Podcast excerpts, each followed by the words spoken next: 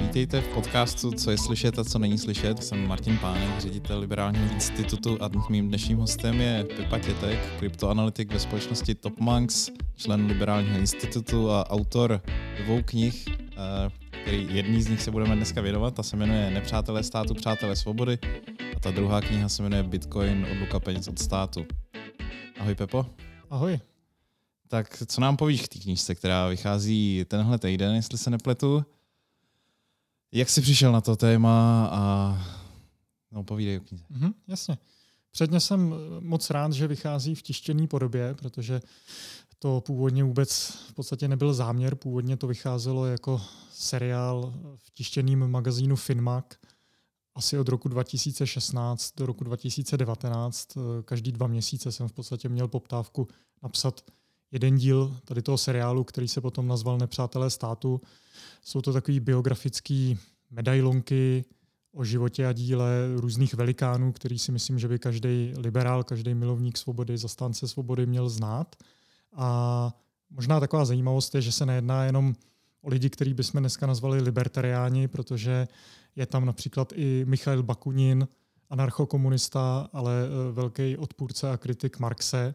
A hmm. ten jeho příběh e, a myšlenky mi přišly hodně zajímavý, takže jsem ho tam chtěl mít taky. A je to skutečně taky nepřítel státu, ačkoliv byl komunista.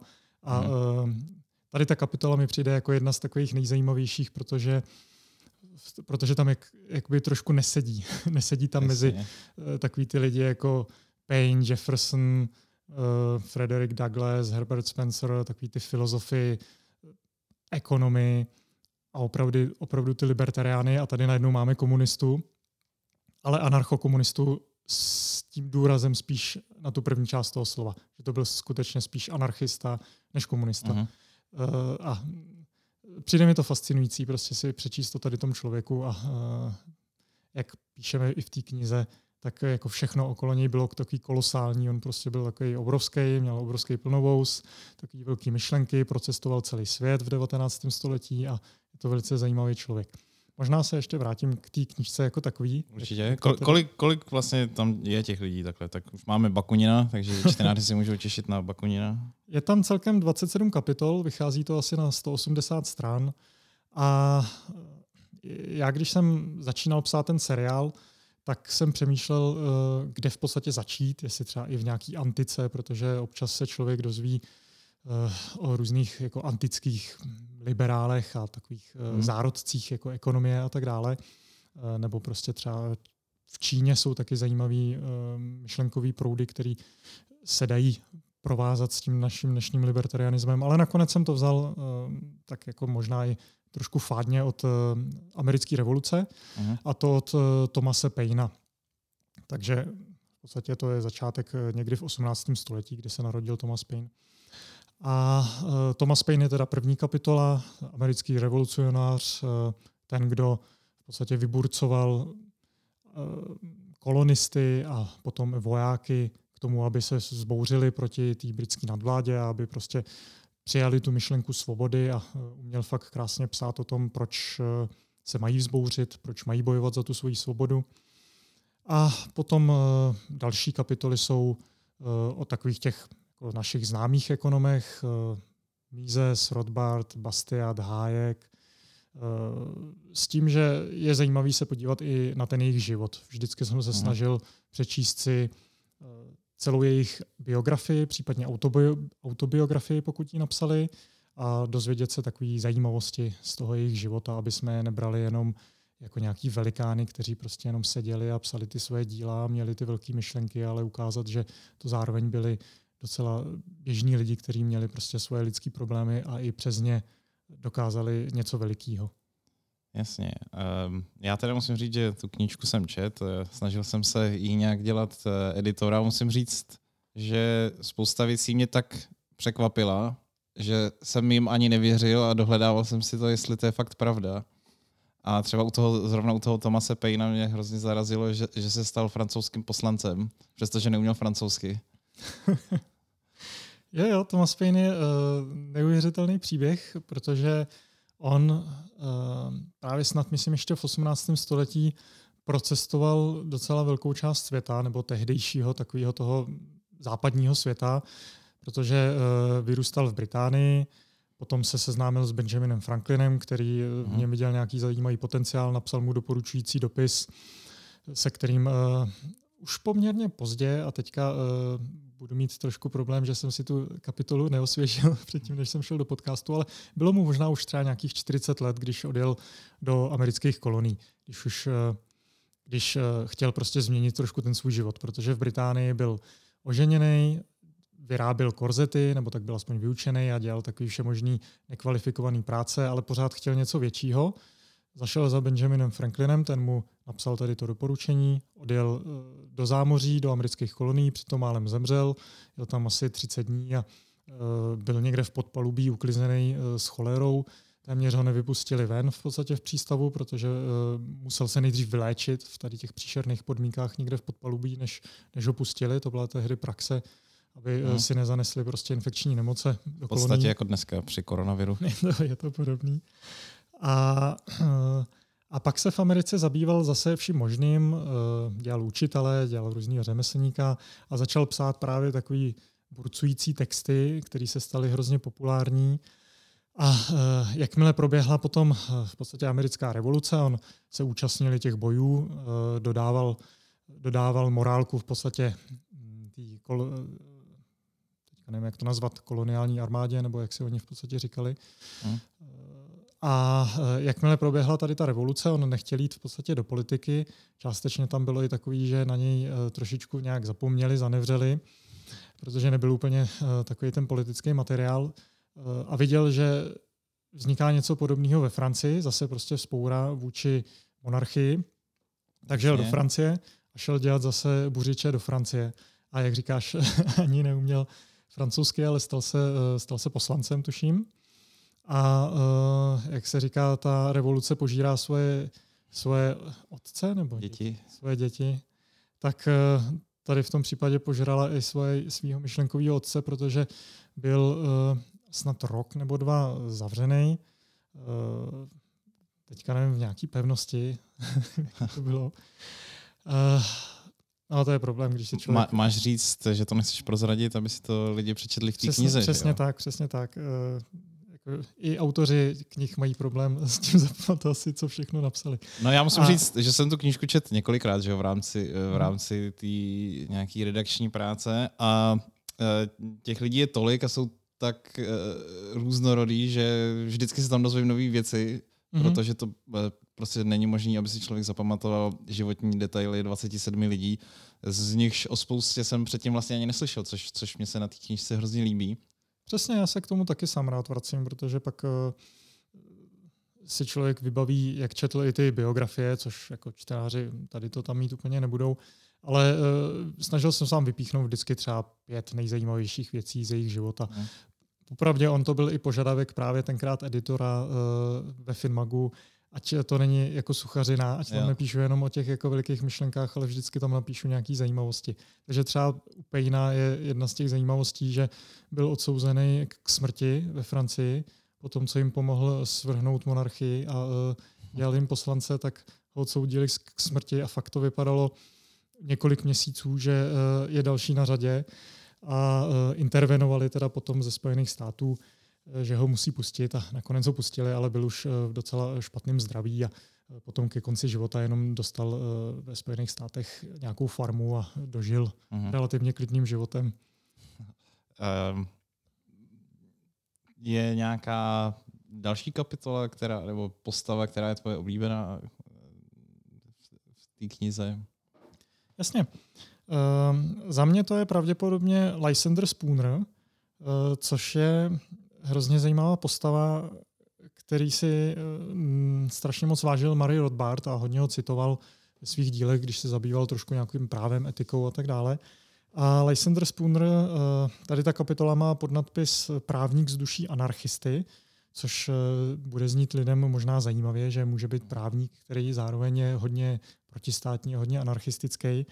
Lysander Spooner žil mezi lety 1808 až 1887 a zase tam má takový zajímavý životní příběh, že on nikdy v podstatě nevystudoval práva ve škole, protože do nějakých 25 let eh, žil na farmě a měl takový uspořádání se svým otcem, že může žít na farmě jako takový eh, starý mládenec trošku do těch 25 let a uh, musí odvádět nějakou práci na té farmě a přitom si může studovat, co chce. Tak on si uh, tak nějak pročítal právní knížky po, těch, uh, po tom roce 25, po jeho 20, 25. narozeninách šel do advokátní kanceláře dělat to, co bychom dneska nazvali koncipientem. To dělal nějaký dva až tři roky, byl šikovný. Tehdy ho mentorovali nějaký slavní právníci v té době v Bostonu a ty mu doporučili, že by si měl otevřít vlastní praxi, což ale bylo v zásadě protiprávní, nelegální, protože on neměl vystudovanou školu lidi, kteří neměli vystudovanou e, školu, tak mohli dělat právníky po pěti letech e, praxe právě v nějaký uh-huh. existující advokátní kanceláři. Pokud měli vystudovanou školu, tak ta praxe stačila jenom nějaký ty dva, tři roky, co měl on. Jasně. Takže on uh, si šel založit tady tu právní praxi byla to v podstatě první věc, co udělal jako právník, byla nelegální v tom případě. A napadnul potom ten, tu reguli, ten zákon, že uh, právníci musí mít tady to, tady to studium nebo tady tu jo. dostatečnou praxi. Takže a... byl jako Micros v sud eh, v, eh, v kravaťácích, nebo jak se to jmenuje česky. Já nevím, jestli jsi to viděl. Uh, jo, Michael Ross, no jasně, to je pravda, to mě ani napadlo. No, protože dneska je ta regulace taky, že, že musíš mít uh, vystudovanou, Myslím většině, si, že dneska ve většině států musíš mít vystudovanou určitě. právnickou školu, musíš být navíc musíš mít licenci, že jo? No, no, no. Tehdy jako nemusel mít vystudovanou tu školu, ale musel mít hodně dlouhou praxi. No, no, no. Takže on ji neměl vystudovanou, měl krátkou praxi, ale ti jeho mentoři uh, viděli, že je opravdu dobrý právník a sami mu doporučili, ať to jde udělat. A pak mu pomohli v tom soudním sporu, kde uh, v podstatě zvrátil to rozhodnutí a změnil i ten zákon, uh-huh. který se asi od té doby zase zpřísnil. No a ten, ten Spooner to byl takový taky multirevolucionář, že jo? přestože teda jenom v jedné zemi, ale vystupoval proti spoustě těch e, regulací, jestli si dobře mhm, pamatuju. Mm-hmm.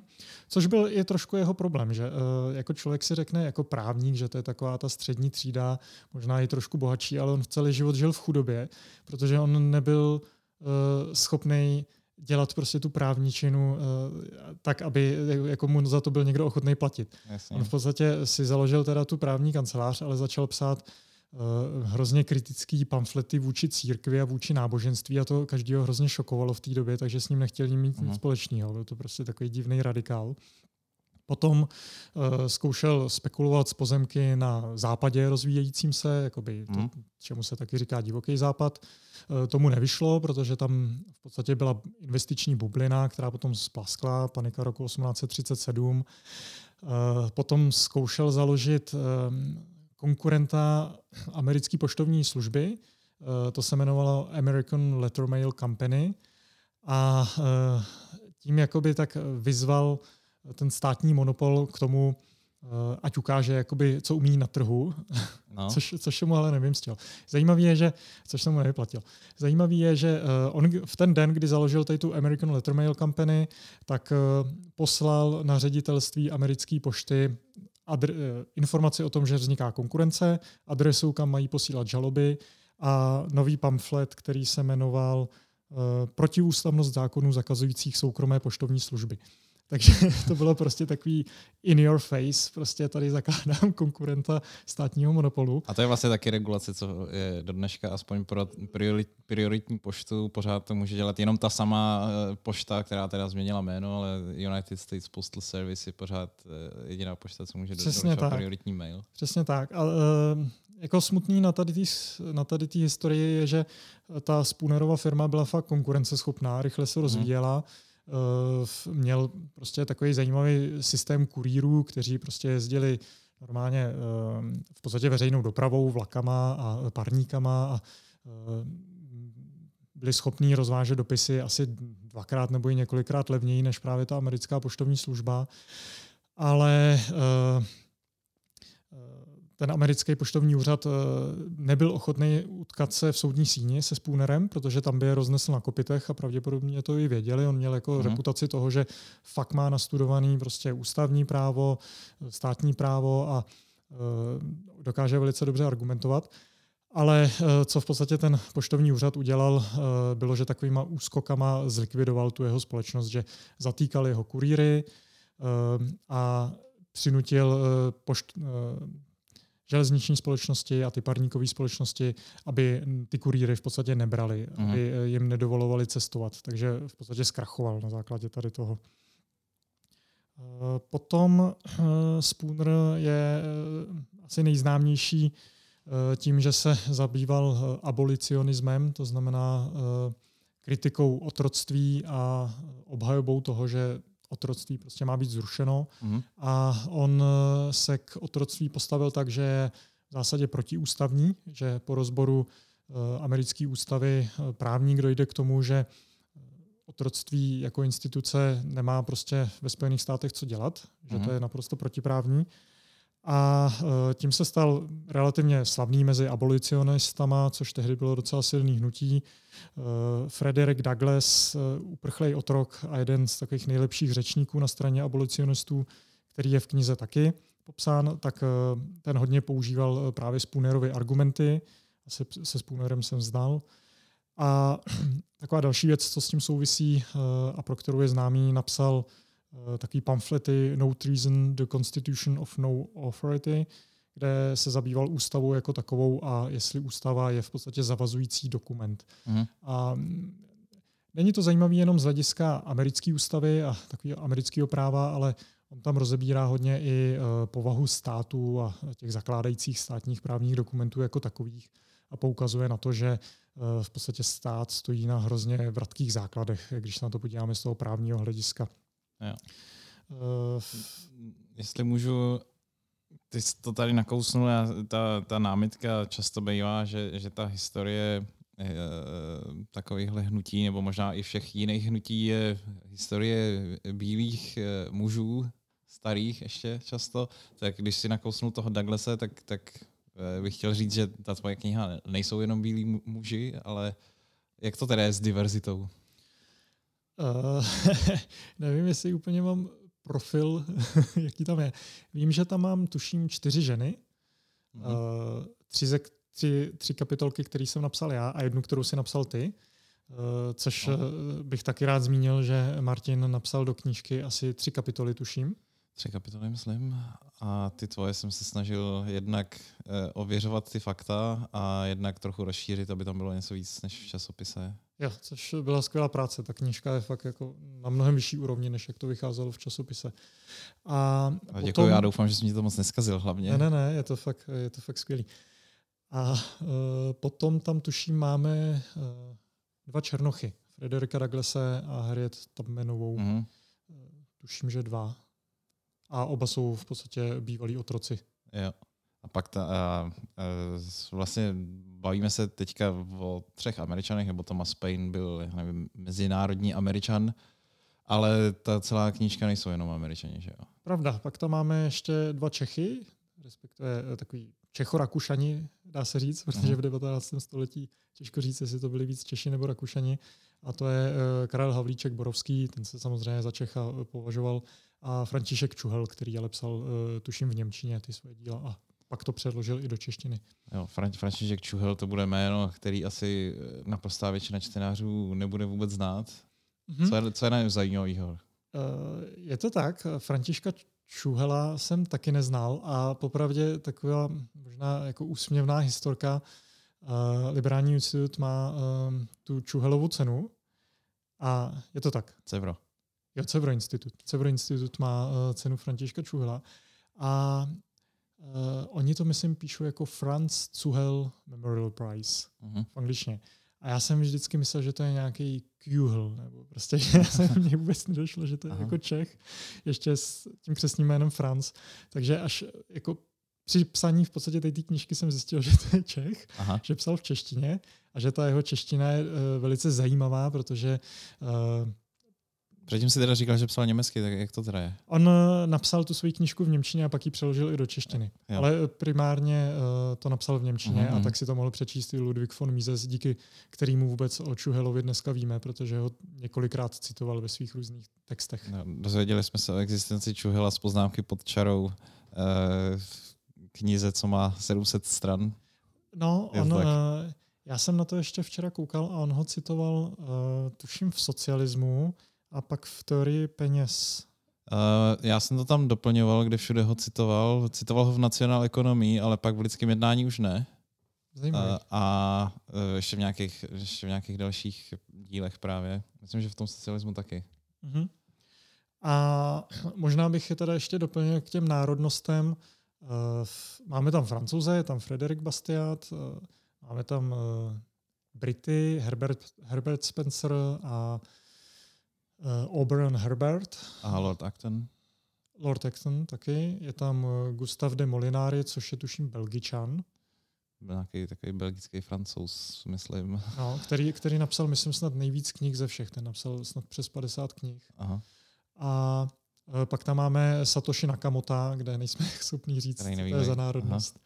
Možná je to uh, Maďaro-Američan, který dnes žije. Možná je to Čech.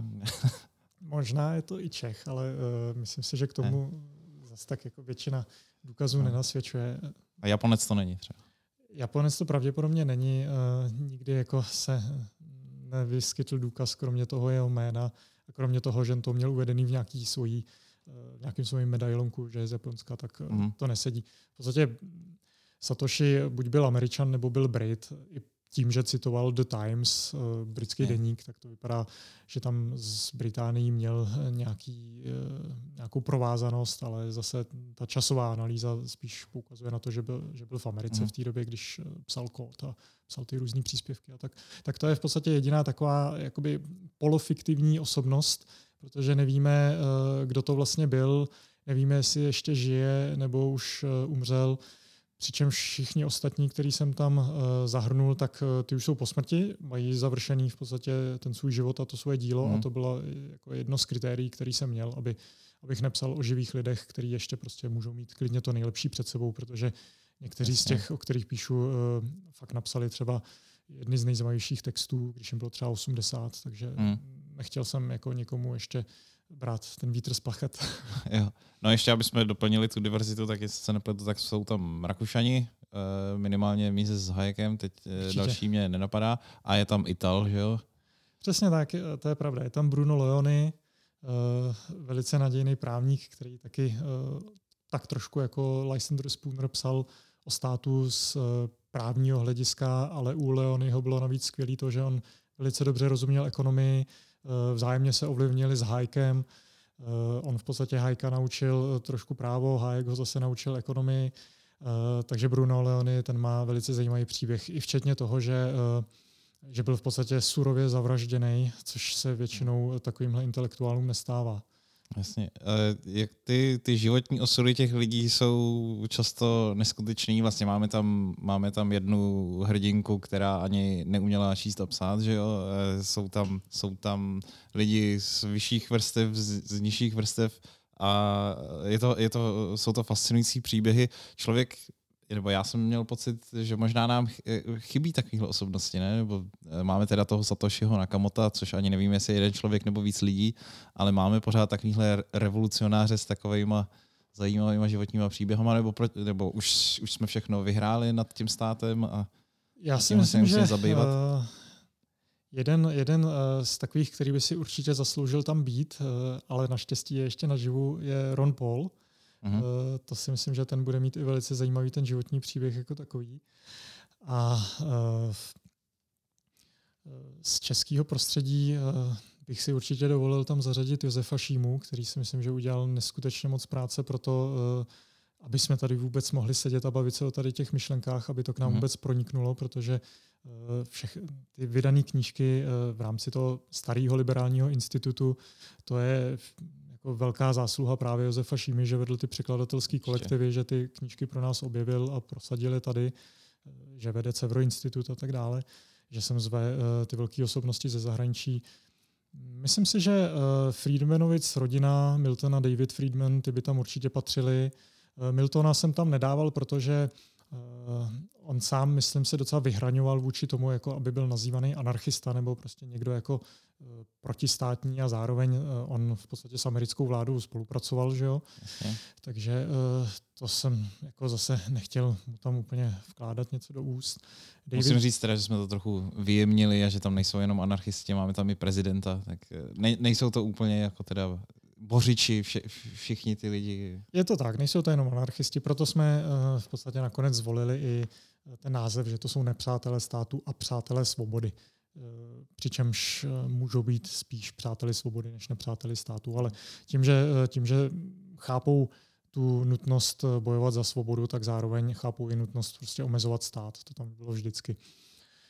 A tak, jak říkám, třeba David Friedman si myslím, že ten by tam patřil určitě. Mm-hmm. Uh, určitě bych vymyslel spoustu dalších.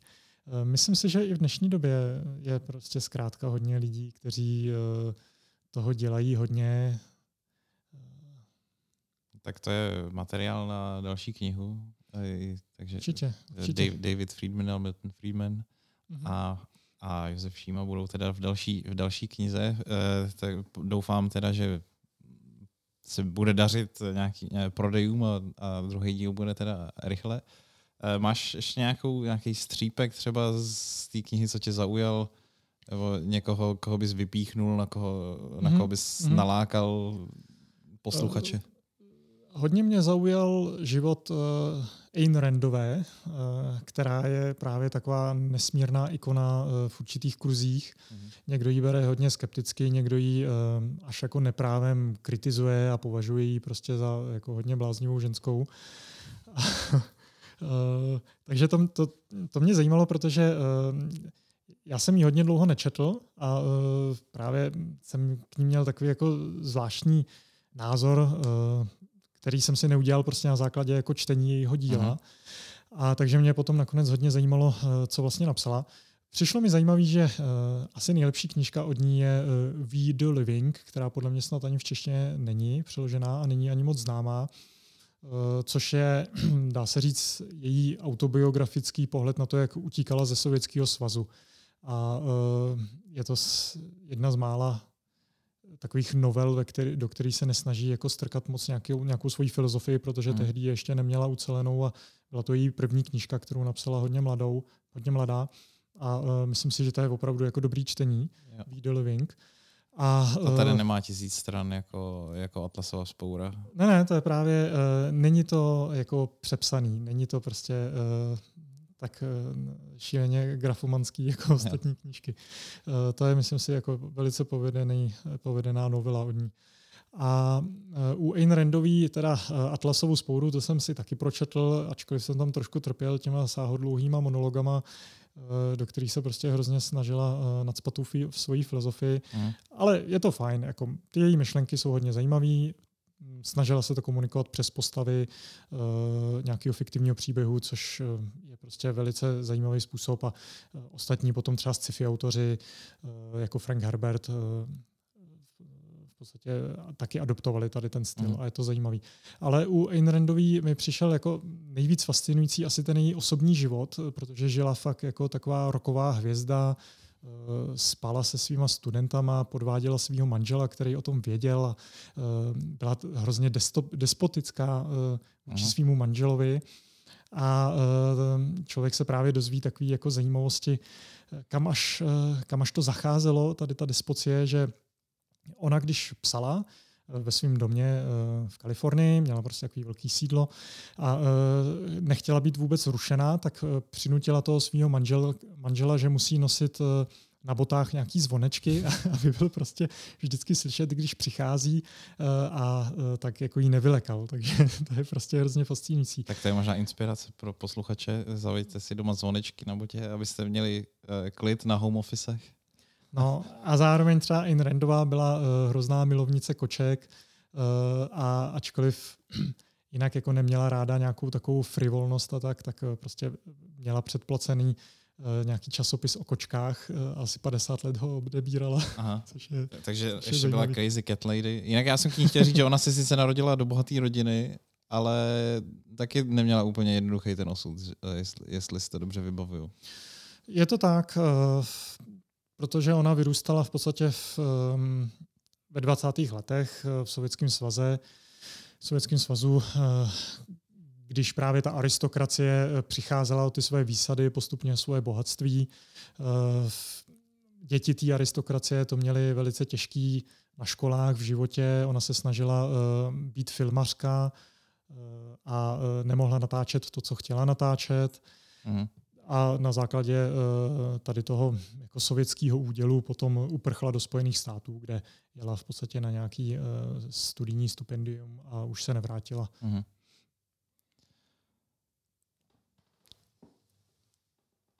Ale Ayn Randová si myslím, že ani není jakoby nejzajímavější z těch žen, co tam máme uvedený. Přijde mi hodně zajímavá Eh, Isabel Petersonová a Rose Wilder Laneová, což česky zní hrozně divně, eh, což eh, jsou jako velice silné osobnosti a je fascinující přečíst si právě o ženách, který se uměli prosadit v 30. 40. letech ve Spojených státech, což nebyla úplně doba, která by nahrávala um, jako genderový uh, rovnoprávnosti hmm. a uh, jakoby té myšlence, že žena se může nějak jako prosadit nějakýma svýma radikálníma názorama.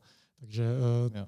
ty, ty mi přijdou velice fascinující, tady ty eh, další dvě ženy. No já jsem chtěl k té Ayn Randový říct, že ona je vlastně možná výjimečná tím, že komunikuje ty myšlenky prostřednictvím těch románů. Že jo? Nejsou to spisy, jako, jako jsme zvyklí od Ludwika von Misese, Hayeka, Eh, nebo i toho, toho Jeffersona třeba, nebo toho Spoonera, o kterém jsem mluvil, což jsou nějaký jako politický pamflety nebo tlustý, tlustý knihy, eseje, papery a tak dále a ten její způsob je jiný mm-hmm. a. Určitě. A Rindová díky tomu uh, strašně spopularizovala některé myšlenky, které jako, jsou hodně uh, příbuzné právě libertarianismu, uh, ačkoliv se s libertariánama jako Marie Rothbard v podstatě rozhádala v určitý moment svého života, tak uh, tady tou románovou formou uh, strašně moc přístupnila ty myšlenky a spousta dnešních amerických libertariánů udává jako uh, svůj prvotní impuls k tomu tady ty myšlenky objevit uh, právě to, že si přečetli něco od Randový eh, někdy, když jim bylo třeba 15, protože je to zajímavý. Eh, ty její, eh, ty její knihy jsou prostě plný sexu a násilí a takových prostě velkých, velkých aktů a velikářských projevů, takže je, je to zajímavý hmm. jako pro pubertáka a určitě lepší, když si přečtou něco takového, než něco, z čeho kape prostě Než program ČSSD. No takže způsobů, jak, jak být nepřítel státu, jak, jak teda bojovat za větší svobodu je víc. I ty, i ty prostě hrdinové té knihy uh, se proslavili nebo bojovali různými věcmi. Někdo románem, někdo ideologickýma spisama, někdo ekonomickýma, uh, někdo osvobozováním otroků a tak dále, a tak dále. Ta knížka mi právě z toho důvodu připadá hrozně zajímavá a rozhodně všem doporučuji přečtení, protože už si povídáme díl než půl hodiny, tak bych, tak bych to tady ukončil. Jenom ti, řek, jenom ti dám možnost uh, říct, kde, kde se s tebou čtenáři můžou dál seznamovat. Ty píšeš pro několik uh, webů, i pro ten těštěný firmák píšeš, nebo, nebo jak to máš? Je to tak, píšu pro online firmák a tištěný firmák, což jsou, eh, dá se říct, dvě nezávislé periodika. Píšu pro Alza.cz, takový bitcoinový obsah, pak píšu pro investiční web, a to je v současnosti asi všechno. Občas mě osloví nějaký novináři, takže prostě na aktuálně nebo seznam zprávy nebo na Forbesu prostě občas mám nějakou zmínku, ale uh, to je spíše, že mě občas osloví jako nějaký odborníka na Bitcoin. Uh, nejlépe asi lidé udělají, když mě budou sledovat na Twitteru, kde hmm. jsem jako Seth Joseph uh, Sats Josep H. Uh, Sats, to znamená jako Satoshi, nejnižší jednotka Bitcoinu. Hmm. A my to dáme do popisku, takže taky bych, doporučil, taky bych doporučil na YouTube sledovat eh, teďka svůj přednáškový cyklus, jmenuje se to Nestátní peníze. A ještě jsem chtěl říct, že jsi podcaster a YouTuber. Asi to tady jo. musíme zmínit, takže podcast se jmenuje... Jo, a ještě podcast se jmenuje CryptoCats. CryptoCats, Crypt, mohl by se jmenovat CryptoCats, ne? No, tak zase chcem, aby to lidi někdy našli. CryptoCats a ta série YouTube přednášek je na YouTube kanále Paralelní polis. Ano, tak? ano. A jmenuje se to Nestátní peníze. Nestátní peníze. Děkuji za účast a hezký den. Děkuji za pozvání. Díky.